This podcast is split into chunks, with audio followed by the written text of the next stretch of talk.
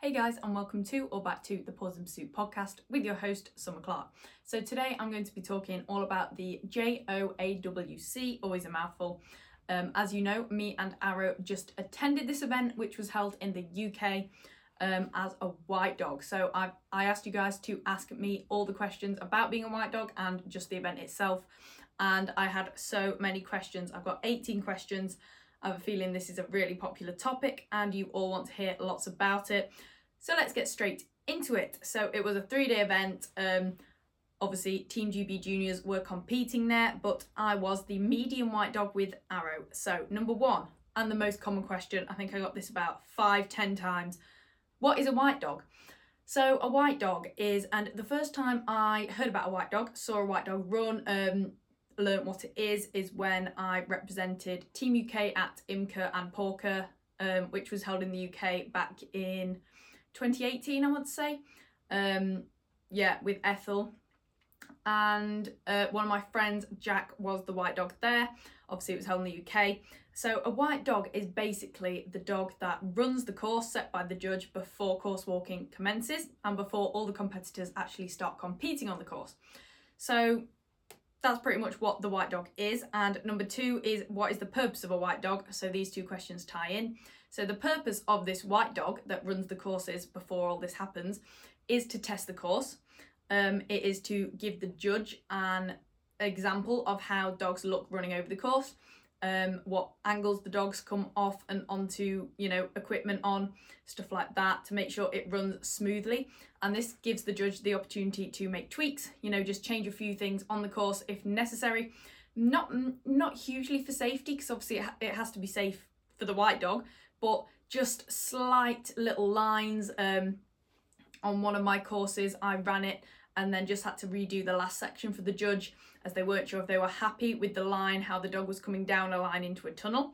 And they just tweaked the angle of the tyre slightly to make that line even nicer after watching Arrow do it.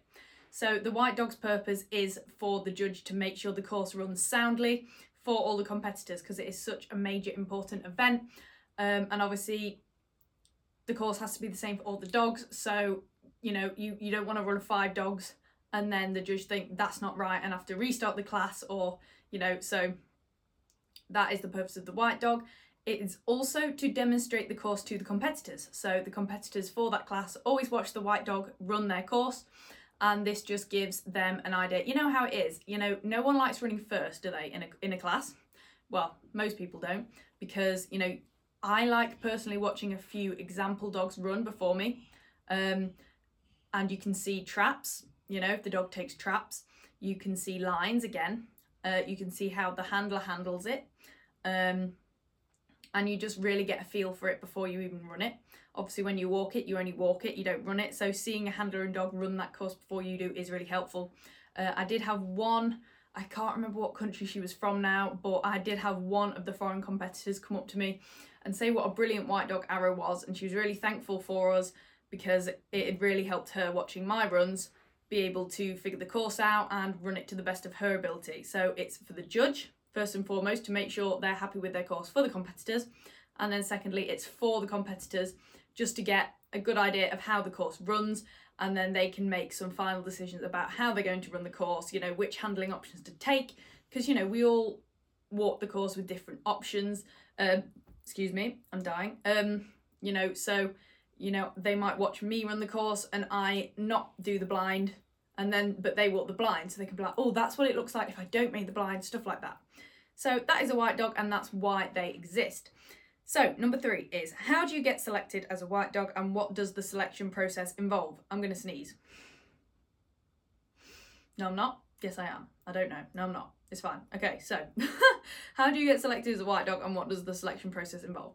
So there actually isn't a selection process, um, not that I'm aware of anyway. I didn't go through a selection process.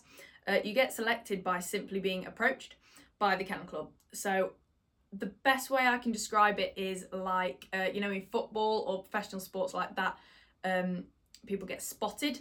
Um, so the organisations sort of see certain people at events and if they're impressed then they'll recruit them onto the team or whatever so um, that's kind of like what this is.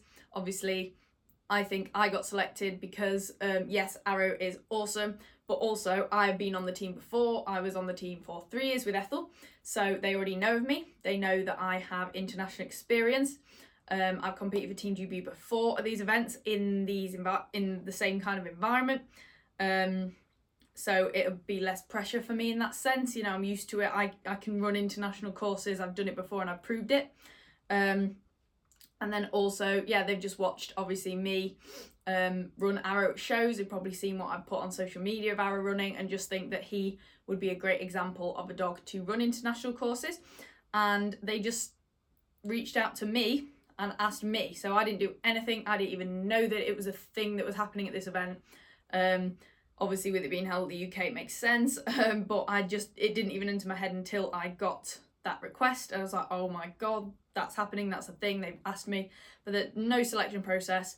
Um, you don't have to do anything specific to get selected. But those are the reasons I think they selected me and how they selected people. Um, because I know Marianne was a, was the small white dog. She has international experience um, and other sorts of younger people as well to fit in with the junior aspect of it.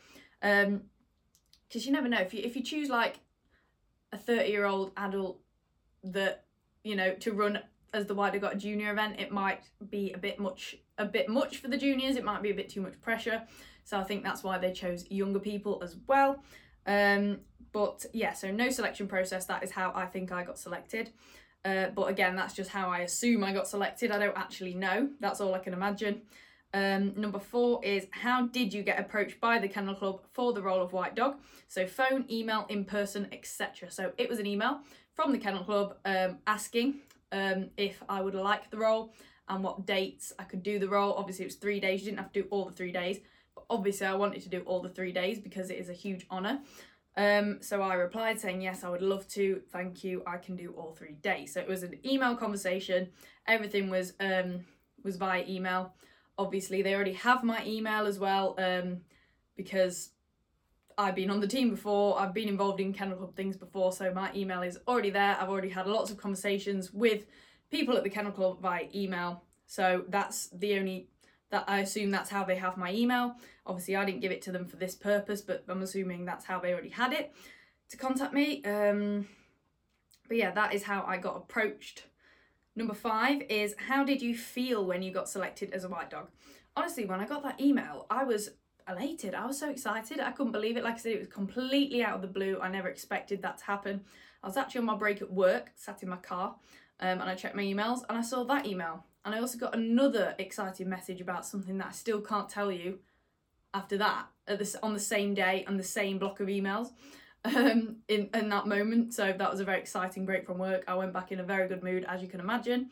Um, but no, I just felt really honoured and also really proud, like really proud, and sort of like, you know what, yeah, um, all the hard work I've put in with Arrow and I'm still putting in with Arrow and all the huge challenges challenges we've been through you know it's all pay it's paying off. It's you know it's worth it. They you know for the kennel club to think that you and your dog are good enough to do some such a, a role um is incredible. You know it's just made me feel really proud of me and arrow and what we've achieved and how far we've come um but yeah mainly as pr- proud and excited just so excited um and honored just to be given this opportunity you know. It's a rare one to be able to compete at an international event and I've done it before with Ethel but you know it is one of my well probably the main goal with Arrow is to get on the senior team GB so I just felt like this is a you know that it was a step towards that goal do you know what I mean? Like it's just another step in that direction.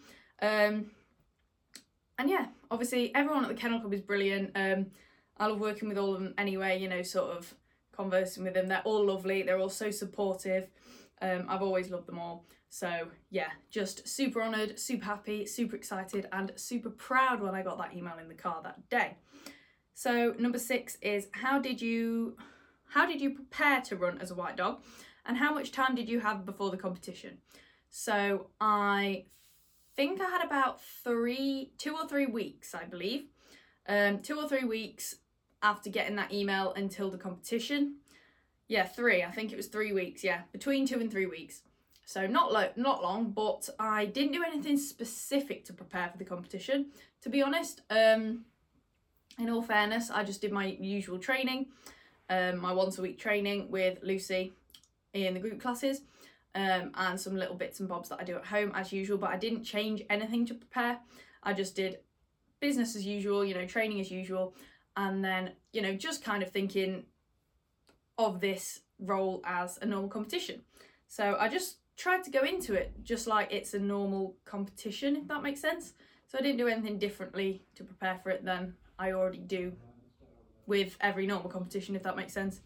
Um, you know, I suppose you, you could do. Um, and I guess if you were actually competing for Team GB at that event, then you'd probably have different methods of preparing for it. But, you know, with it being the white dog as well, you know, and quite short notice, there wasn't loads I could do in that short space of time, if that makes sense. Um, there's not tons you can do differently in two, two or three weeks, and you don't want to change things that quickly either. You don't want to suddenly smash out training every day if you don't normally, you know. So I didn't change anything really. I just carried on. Obviously, that can be detrimental. It can, you can burn out. You can burn your dog out. You can get injured or injure your dog doing too much. Um, so yeah, I just kept everything pretty much exactly the same as normal. So number seven was how did you feel on the start line of your white dog runs?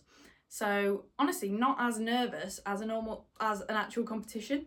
Um, I really liked not. I really liked knowing that it wasn't under competition, if that makes sense. Um, it did feel more like training, and also, um, I don't. I don't even know how to explain it, but it just felt. I think I was just that pleased to be there, and that honoured that I'd got that opportunity.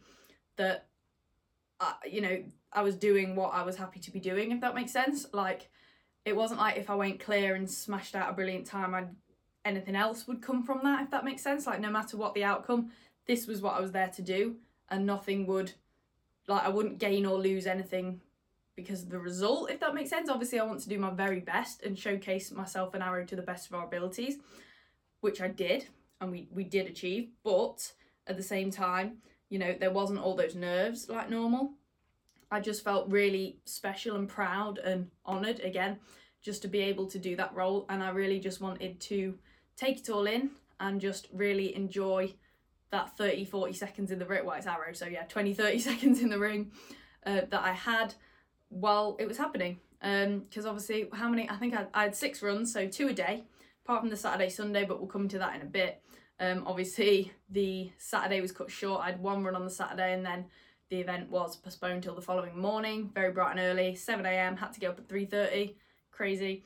Anyway, so we only had one run on the Saturday and then three on the Sunday to make up for that one we lost on the Saturday afternoon. But yeah, I had six runs in total, so it's not tons, and I just wanted to enjoy. Well, I say not tons, but I mean it's you know six runs, and then there's not that event for another year, or you know it's it's a very rare opportunity. So I wanted to enjoy all of those six runs, and that is what I did. So yeah, I didn't feel any negative emotions on the start line, to be honest. Um, it was all just positive, all just pride and excitement, uh, and determination as well, to be honest, to showcase Arrow at his best. Um, I really wanted to show how good he can be at these international courses, which I think we definitely achieved. But yeah, I was stood there and I was just honoured and proud and determined. Yeah, that's pretty much how I felt.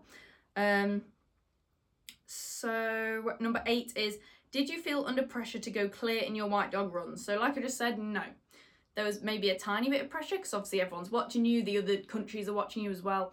But no, I didn't feel too much pressure because like I said, I knew it wasn't a competition and I wouldn't lose or gain anything from how the run went.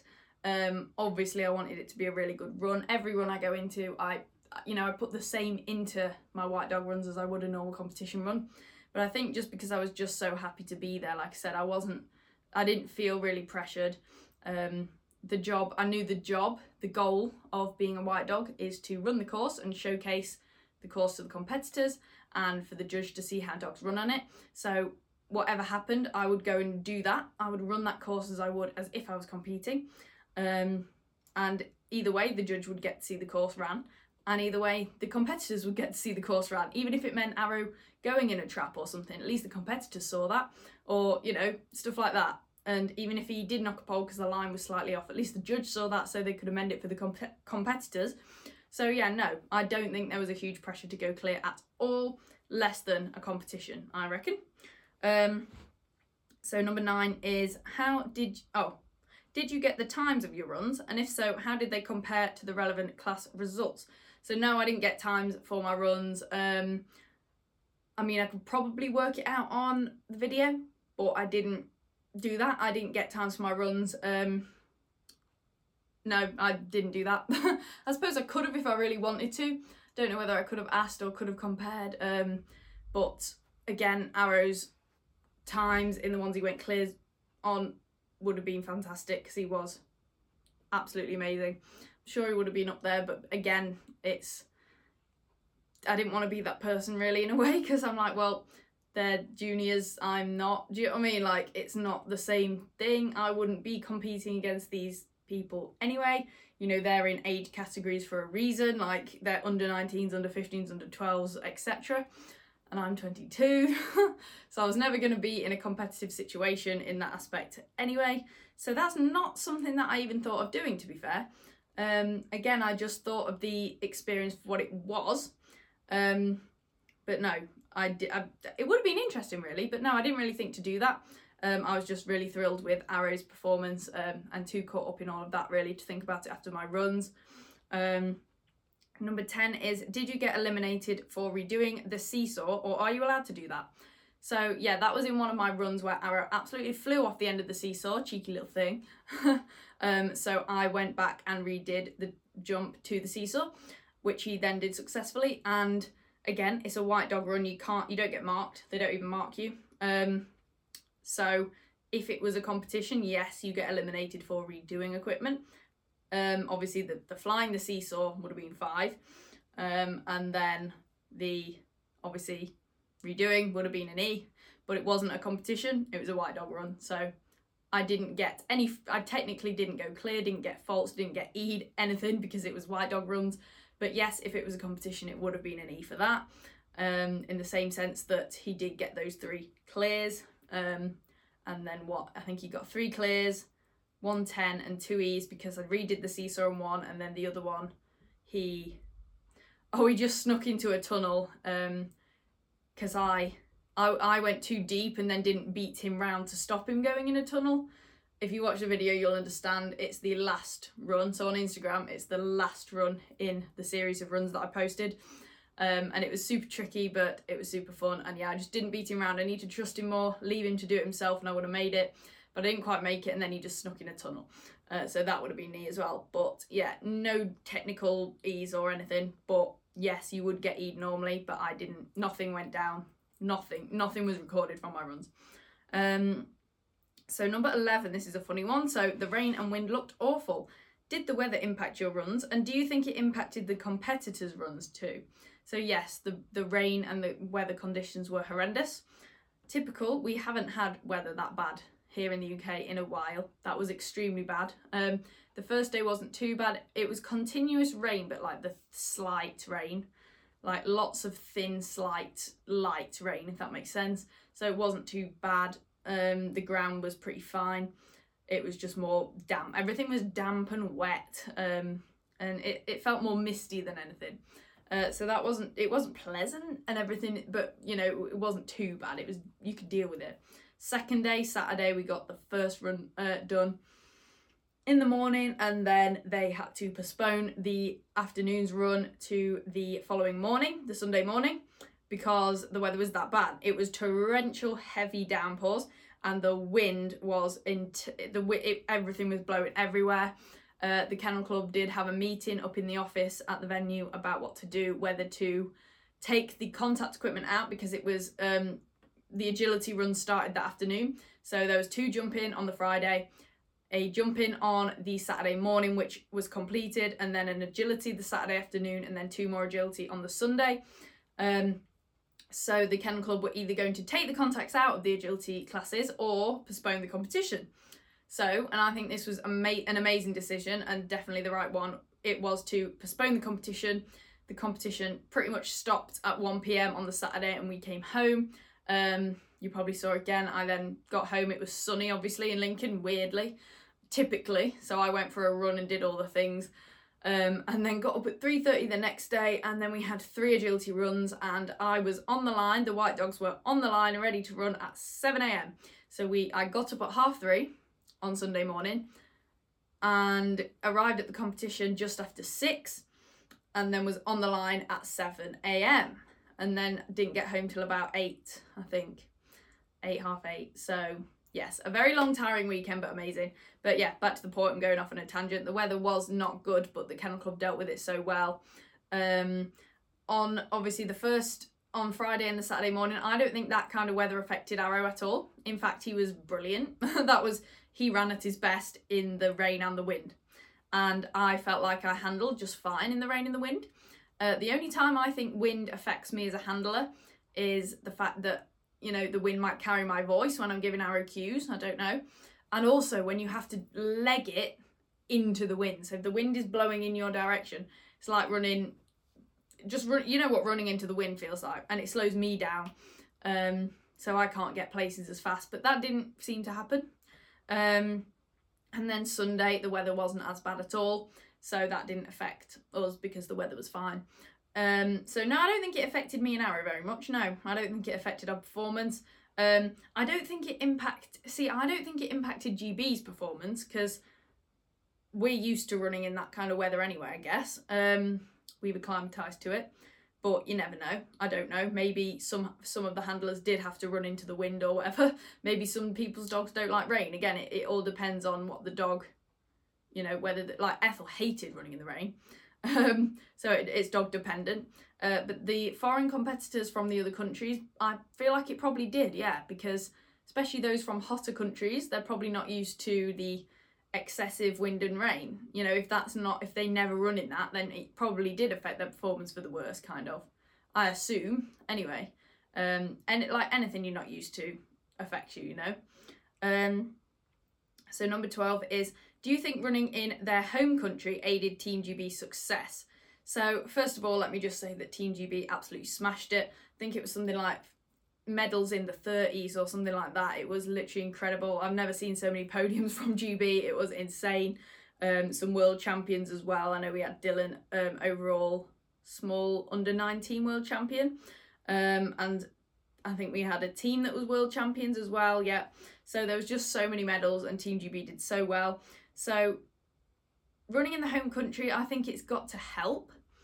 Um, only because again you don't have the travelling obviously the handlers and dogs that come from other countries and how I know I felt when I travelled to other countries to compete at GB events with Ethel. Um, obviously, you get tired and groggy from all the travelling. You know, you're out of routine. Everything just feels a little bit off. I know the Americans were there as well. They probably had to fly over. I'm sure they did. You know, so jet lag, time differences, stuff like that. So that's got to affect um, affect you as a handler and probably the dogs as well. Um, if you're going to another country. So yeah, being in our time zone, our weather, a venue that we've competed at before, so Iconics, uh, Dallas, Burston Polo Club, the the usual Iconics venue. Um, that has to help. You know, familiarity always has to help. So yes, I think it will have helped a little bit, but not. You know, I think that obviously the main reason we were successful is because of the skills and the talent of the team, and the you know how good the selection process was in choosing the best junior handlers and dogs of our country. So yes, a little bit is my answer to that, but it's not why we did well by any means. But yeah, it, it can't have, it can't have harmed, can't have harmed. Um, so number thirteen, what was your favourite part of running as a white dog? My favourite part of running as a white dog, uh, that's really hard. I think can you tell that I'm not preparing my answers anymore because you all prefer it when it, they're unprepared? But I'm just to have to sit here in silence for a few minutes. I th- I'd say my favourite part of running as a white dog was probably being in the it just having the getting the experience with arrow and knowing that you know i'm getting that experience in that is so valuable for me and him running as a partnership. So my favorite thing running as a white dog would be just be and being in that environment without the pressure of competing before one day hopefully competing. Does that make sense? So that was my favorite bit being able to do the that event that international style event in that atmosphere with those surroundings you know with those courses and judges but without the huge pressure of competing for your country that was my favorite part because I was just so grateful for the experience to do that, I think that can only help as far as you know the future goes for me trying out on the team to actually compete in that that environment one day with Arrow. Uh, that was my favourite part, I've got to say. But there were so many favourite parts. Um, obviously, just being at an event like that, I just love international events like that. Being surrounded by all the different countries, it is surreal, and I was just so grateful to just be able to be there for it as well. So, what was 14 is what was your least favourite part of running as a white dog? I don't think I had a least favourite part. You know, for this specific event, probably getting wet and yeah, probably just getting intensely rained on. That was the whole weekend. That was the most negative part of it, and even that wasn't that bad. But yeah, the most negative part of the experience was the rain.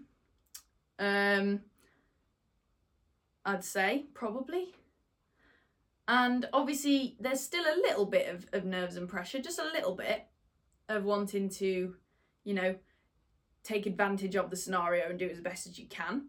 Obviously, you want to look, uh, not look, but you want to show the team and and the management how good you are. Do you know what I mean? Because I know me and Arrow are capable of those courses um, at those events. But you know, so I was, I really want, I was really hoping that we could showcase that at the event, which I believe we did, which is all that matters personally. Um, you know, me thinking that yes, you know, we did our best, and I'm happy with how we showed up. Um, but yeah, the probably least favorite part, yeah, getting rained on. But apart from the weather, it'd probably be just the the slight self-inflicted pressure of thinking, you know what, yeah, I do really want to make the most of this and you know showcase our skills to the best of our ability.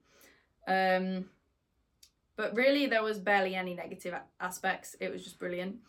Um, number 15. What does Joe, Joe, oh my God, what does Joe, I can never say it properly. What does JOAWC stand for and how do you qualify?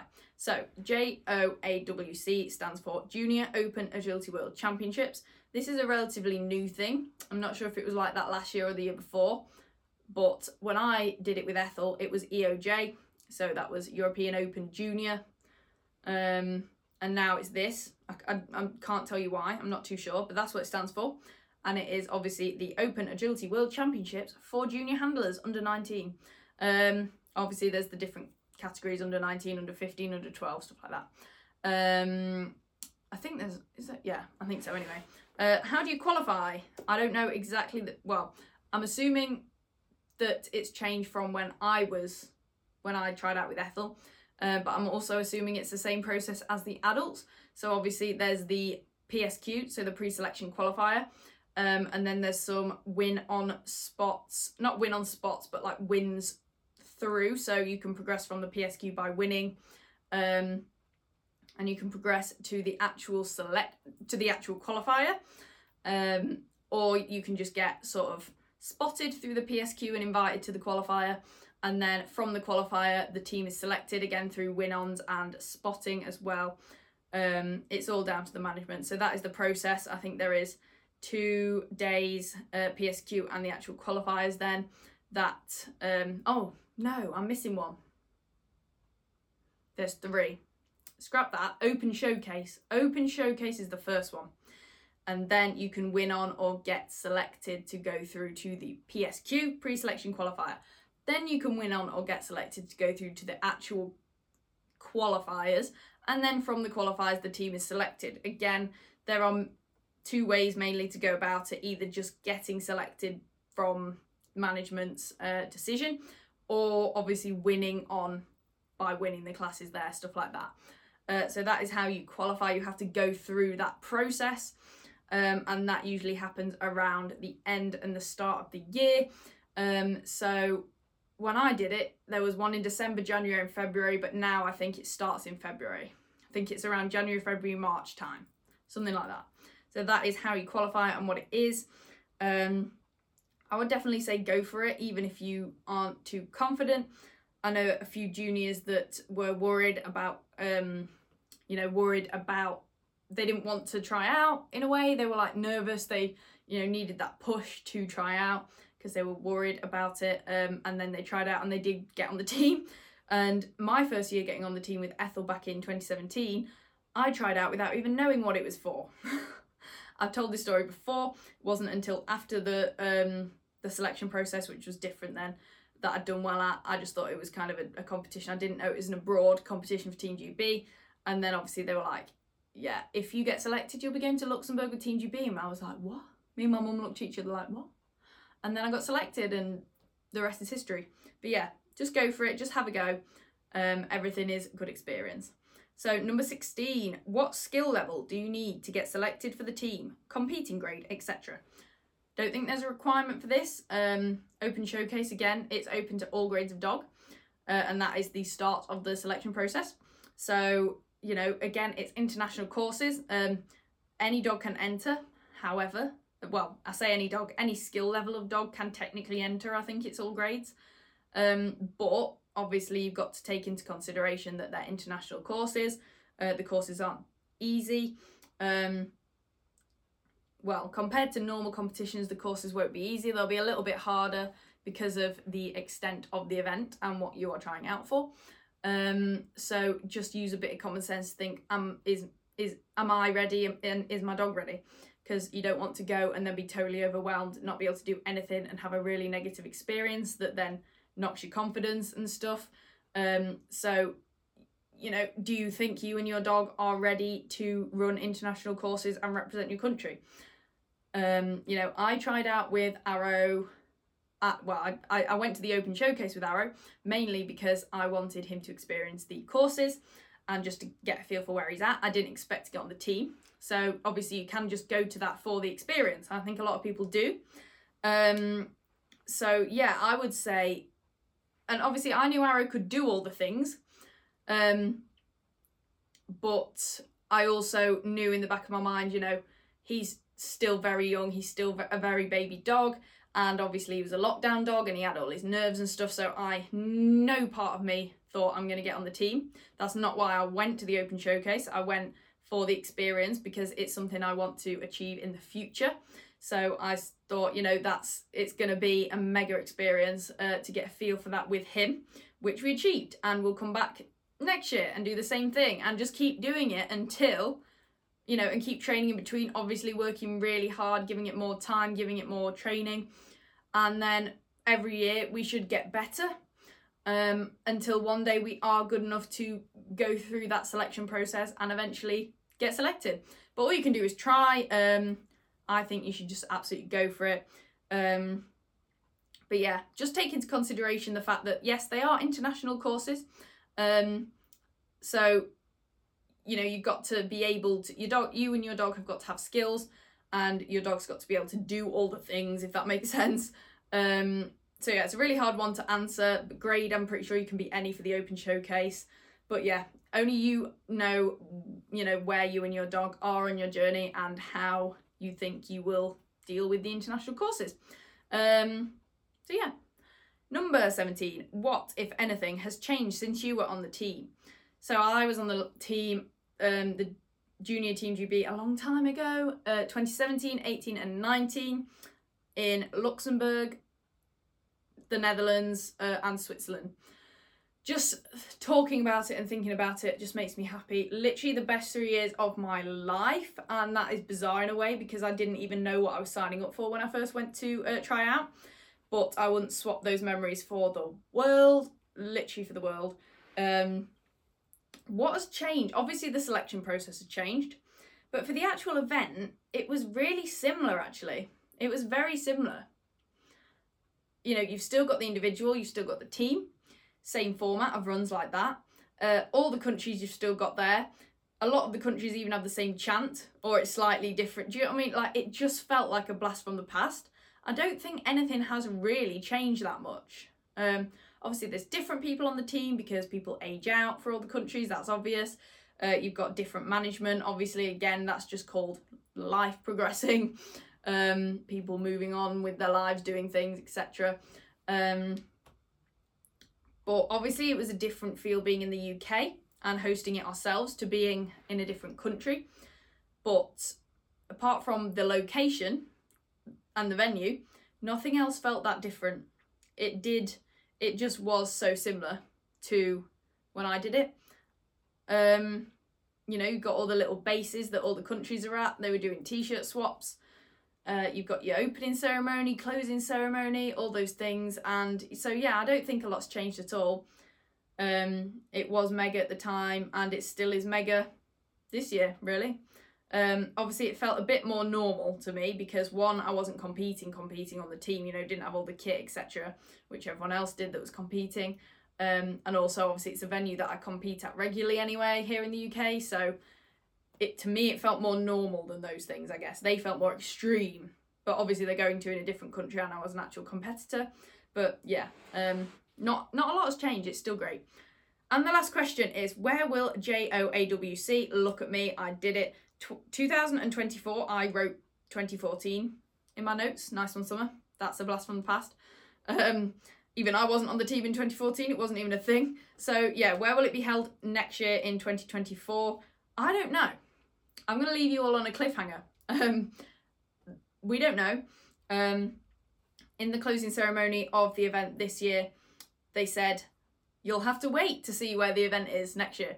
So no one knows yet, which is kind of exciting to be honest. Um, but you know, I'm sure you'll all see the news when it gets announced that what country it's going to be held in. Um, I know the EO is going to be held in the UK next year, so the adult version for the senior team. So that's so exciting. But I'm not sure about the junior one, and it doesn't sound like anyone else knows quite yet either. But I'm sure it won't be long until that's announced. I could be wrong; it could be somewhere, but I I do remember in the closing ceremony pretty sure the kennel club guy, what's his name, the secretary of the kennel club. Um, that's so bad that I don't know that. Um, pretty sure he said you'll all just have to wait to see where it is next year. So yeah, going to keep you in suspense there. But that is all of the questions. I really enjoyed answering your questions, guys. Thank you very much for sending those in. It was just such a good experience. Um, if anyone's got any further questions about being a white dog or the JOAWC in general or Team GB in general, you know, selection process, anything like that that you think I could help you with, or even if you don't know if I could help you with, send me a message um, and follow me on any of the social media platforms. I will put the links here on the YouTube video and down below in the description on Spotify and Apple Podcasts. Make sure you follow me on all of those so you don't miss a post or another podcast episode or YouTube video. I also did a bit of vlogging over the event. Um, I don't know how much footage I actually got I am still not a great vlogger. I forget to pick up the camera. I'm too in the moment. I suppose that's a good thing, but it means less footage to work with. But I'm going to try and make a YouTube video of the event. So keep an eye out for that. It might be a few weeks. They take a lot of editing. Um, and next week's podcast episode is going to be all about how to start your own podcast on the around the topic of dogs or YouTube channel or just general social media channel because I've had a few people asking and I'm always, you know, willing to be a role model for those wanting to do what I've done and stuff like that. And I love seeing more people do podcast videos, YouTube channels, uh, social media accounts, stuff like that. So yeah, get excited this time next week. That will be in your ears. And yeah, so every Wednesday at 8 pm, tune in. There will be a new episode every single week. I can't believe how long I've been doing this podcast now. It is since last November, I think. August, September, October. So in four months it'll have been a year. That is crazy. I'm gonna have to do a super special episode for my year anniversary of the Paws in Pursuit podcast. So the last thing I want to say is, if you don't mind, please leave a rating or review on Apple or Apple Podcasts or Spotify. Ideally five stars. That would mean the world to me and just keeps this podcast going and yeah, keeps the hype there. And with that, I will see you all next Wednesday at 8 p.m. Bye, guys.